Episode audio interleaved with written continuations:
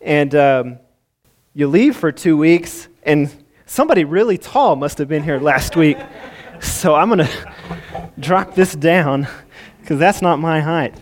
Uh, but it's good to be back, and um, we had a, a eventful and fun two weeks away, and to use imagery or language from Rachel's sermon last week, it was full of false starts, as you might expect in a long vacation, but overall we had a great time, uh, but it's good to be back with all of you today, and I'm appreciative of Dave and Rachel for, for filling in here, preaching while I was gone, and for everyone else who, who did stuff while we were out as well. Uh, but it's always always good to get away and then good to get back as well. So it's good to be here. We're glad that you're spending part of your fourth of July uh holiday day with us here today. We hope everyone has a, a fun and safe rest of the day today.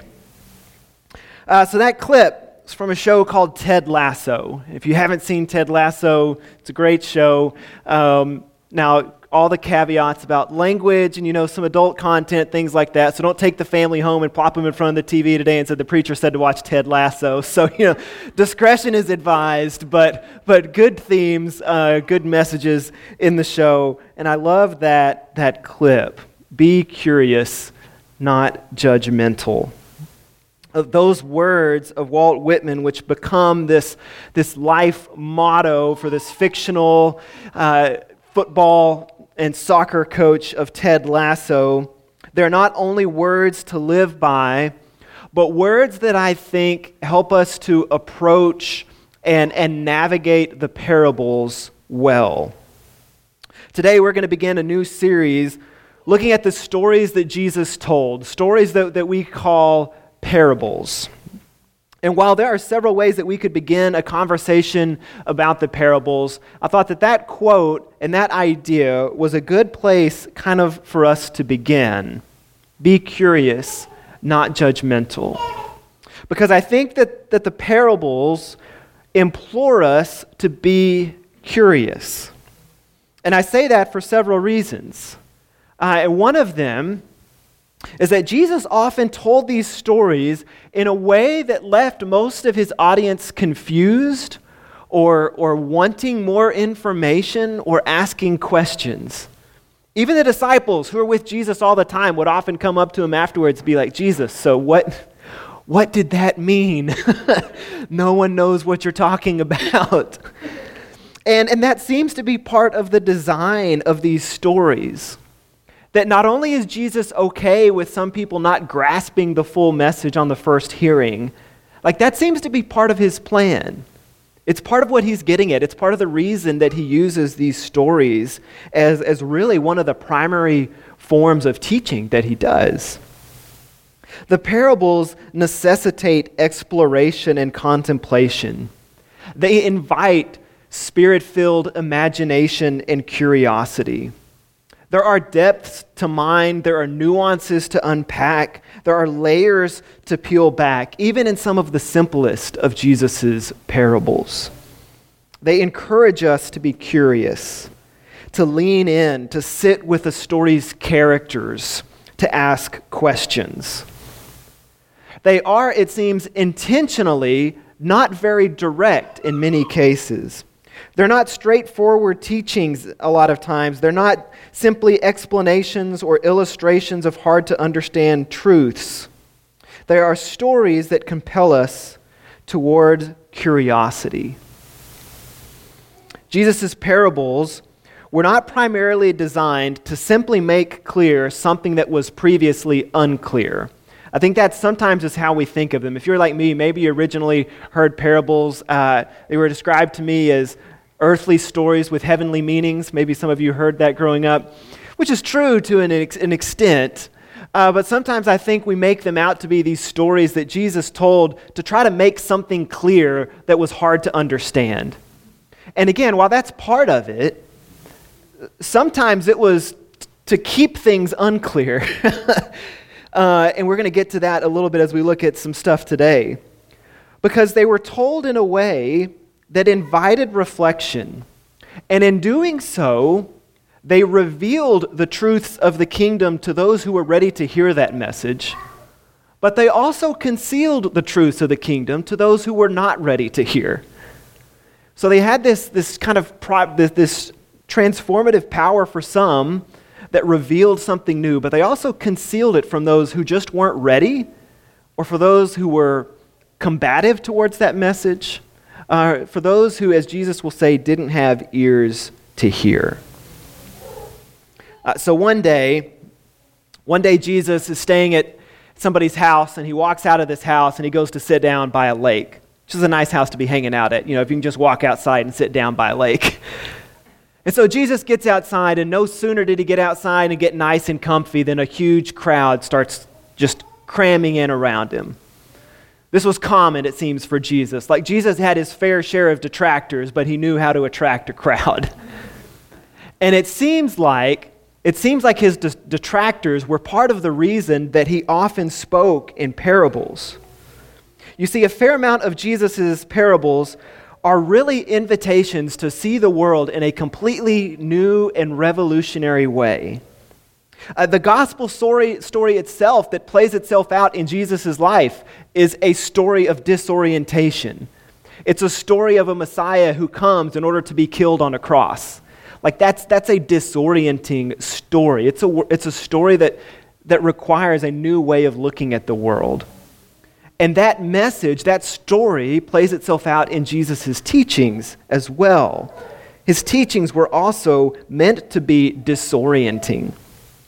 And so if he gets too direct with that message too soon, he might well get killed before he even gets to Jerusalem.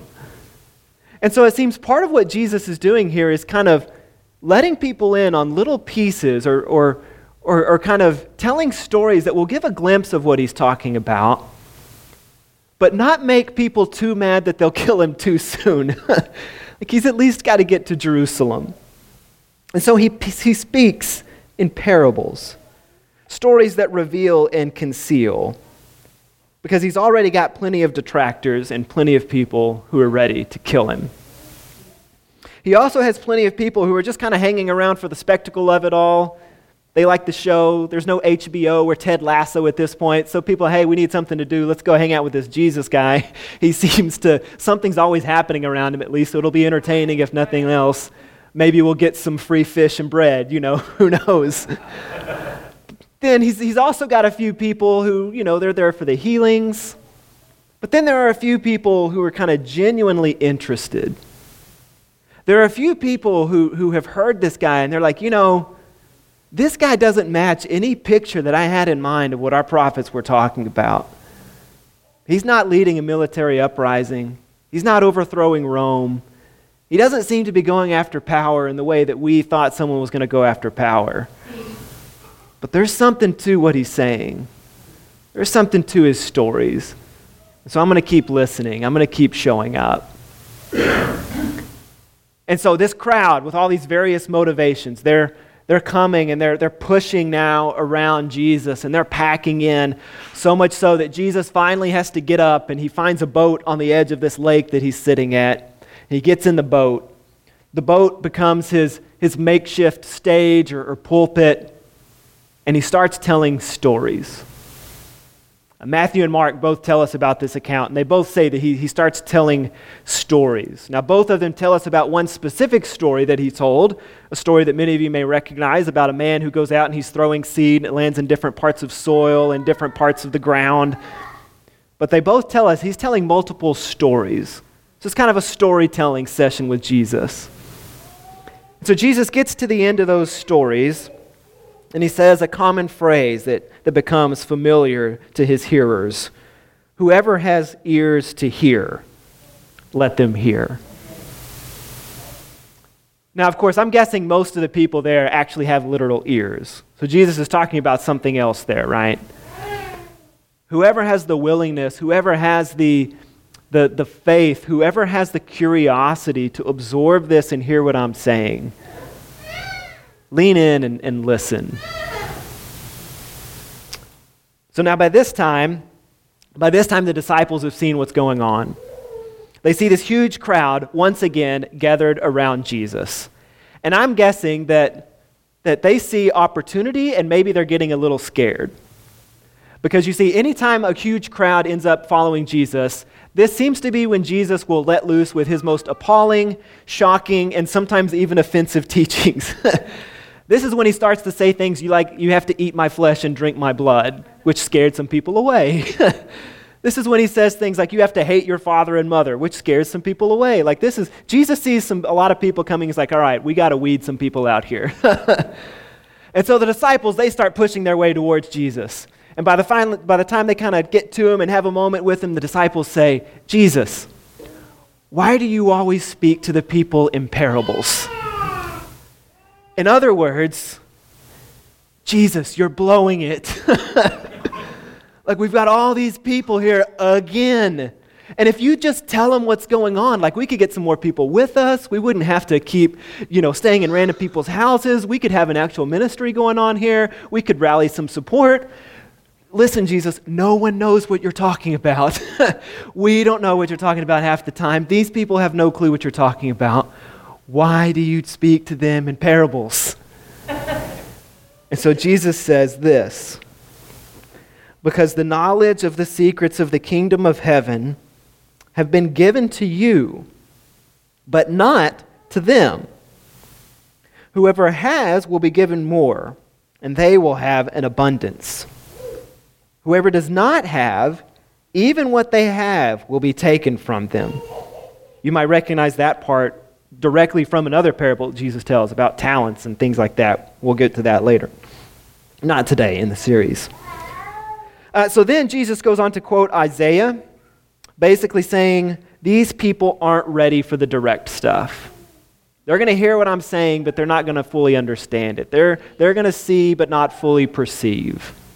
So they're not ready for the direct stuff yet. I'll let you, I'll explain it to you. So he goes on. He actually explains the parable to his disciples, but not to everybody else. So sometimes, sometimes things need to be left a little vague, which isn't what we want, right? We want, what's the parable? How do I interpret it? How do I apply it? Jesus just tells it and then says, if you're ready to grasp it, if you want to chew on it a little, if you're ready to hear it, then, then the Spirit will, will open some things up to you in that case. You see, there are messages embedded in Jesus' parables that not everyone's going to be ready to hear. And so while he explains some of the parables to the disciples after the fact, he largely leaves them unexplained to his larger audience. But whoever has ears to hear, let them hear. And so that's why I say that exploring the parables requires curiosity. As we engage the stories Jesus told with a curious mind and an open heart, we learn to be less judgmental. We are drawn to humility and graciousness and gratitude, and we're provoked to adopt a more kingdom-minded worldview as we begin to get a clearer picture of who Jesus was and what he came to do. And I think that is really what has shifted in, in sort of the way that I read the parables personally. Because I think for a long time, I had this view of the parables as as stories that are largely moral teachings. And, and the point of them is to kind of implore us to some type of good moral behavior. They're about something that we should do. And there's certainly that element to the parables, but, but the parables and, and Jesus' kind of holistic teaching around the parables are much bigger than that. But I think that idea of kind of the parables being moral teachings, I think that's part of why we often kind of see them in children's curriculum, right? They're popular children's ministry stories, because they kind of have a nice, uh, easy-to-land kind of meaning in a lot of them about something that, that we should do. And so, for instance, the parable of the Good Samaritan can become a story simply about helping those in need.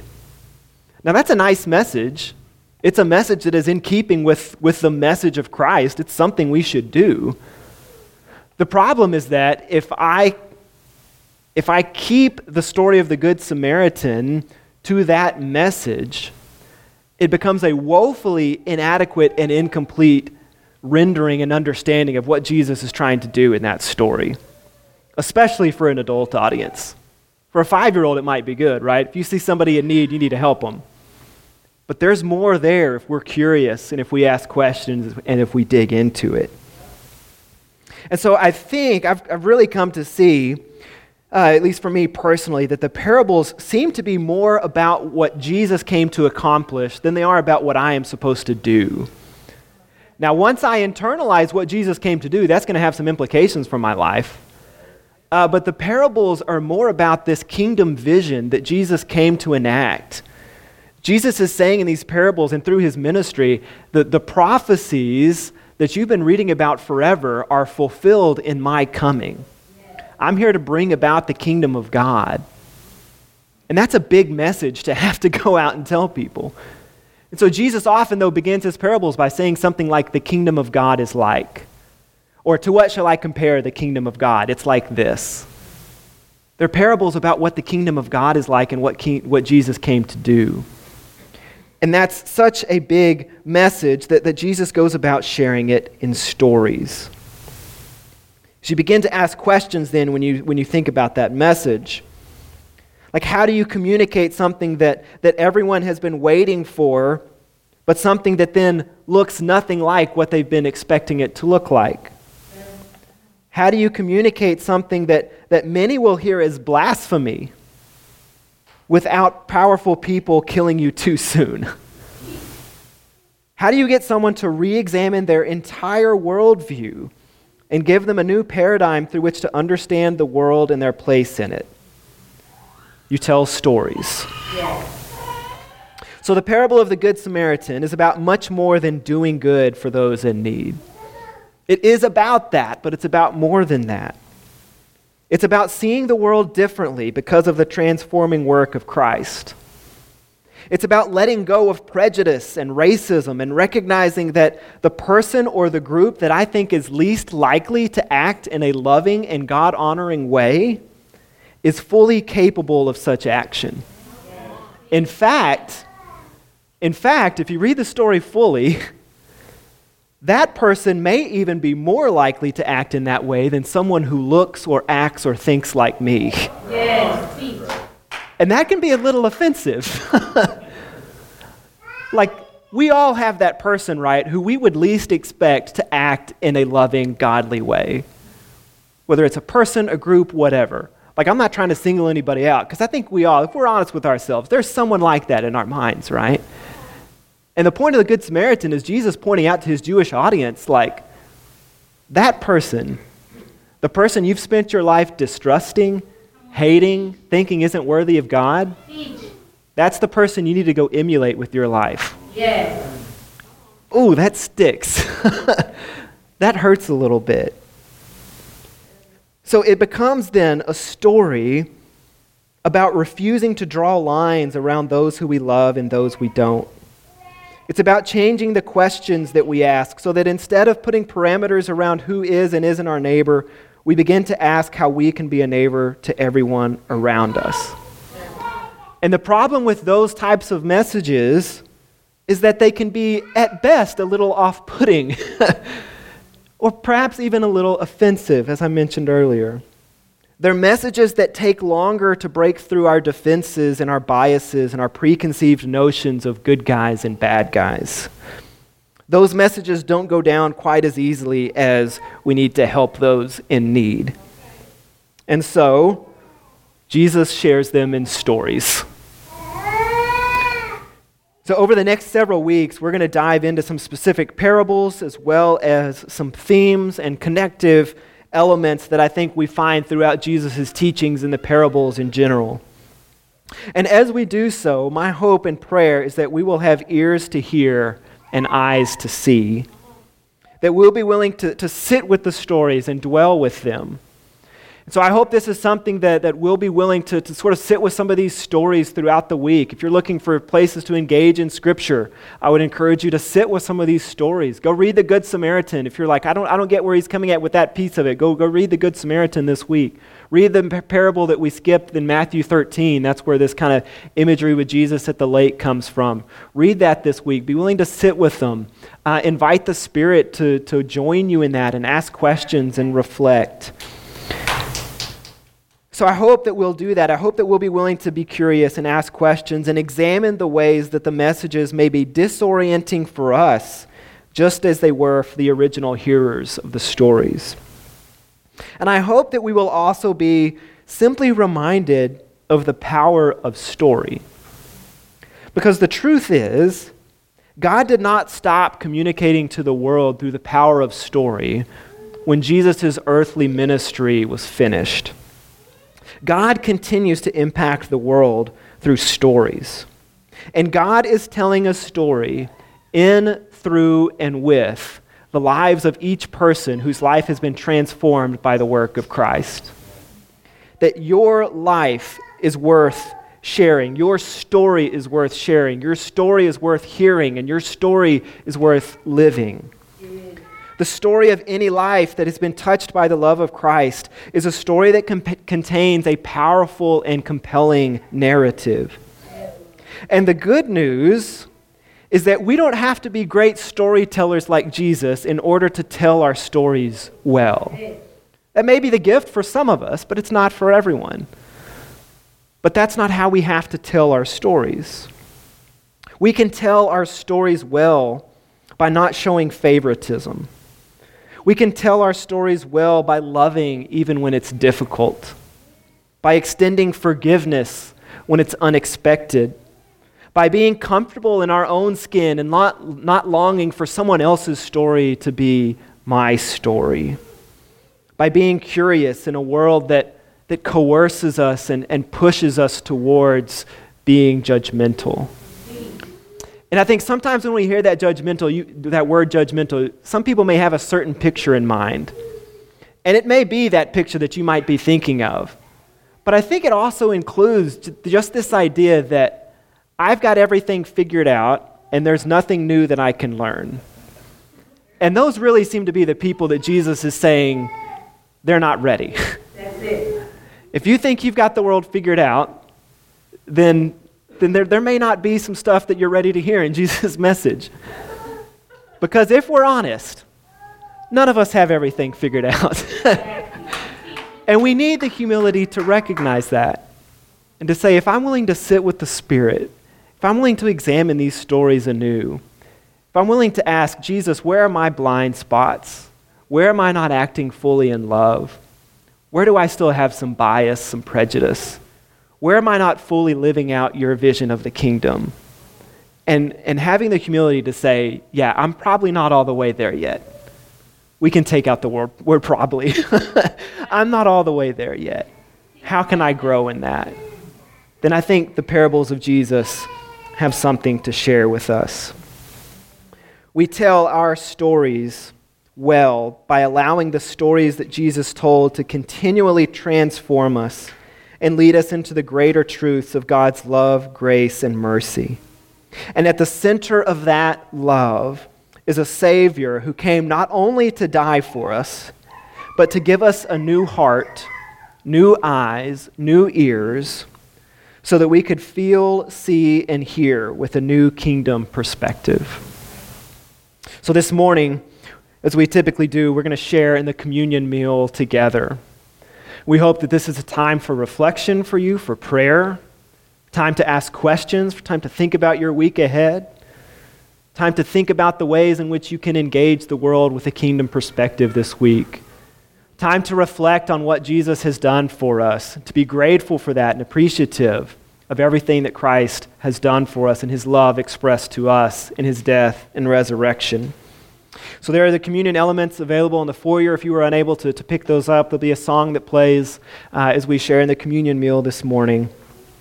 And I hope that that each of us are anticipating and expecting God to continually give us ears to hear and eyes to see what he wants us to hear and see. Or in the words of, of Walt Whitman via Ted Lasso, may we be curious, not judgmental. Would you stand, please? We're going to pray our prayer of confession together and then share in the communion meal this morning.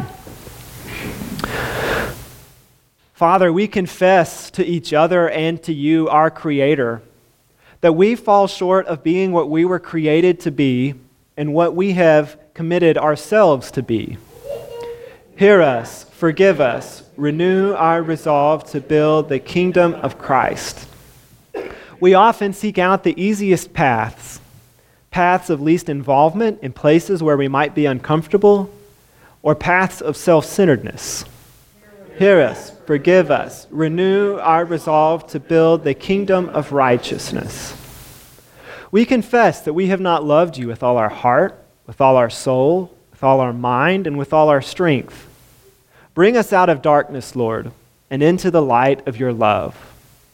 Hear us, forgive us, renew our resolve to build the kingdom of light. Forgive us for getting so caught up in the world's trappings and its false messages of hope that we lose sight of the hope of the kingdom, which brings healing and peace to a world in turmoil. Hear us, forgive us, renew our resolve to build the kingdom of peace.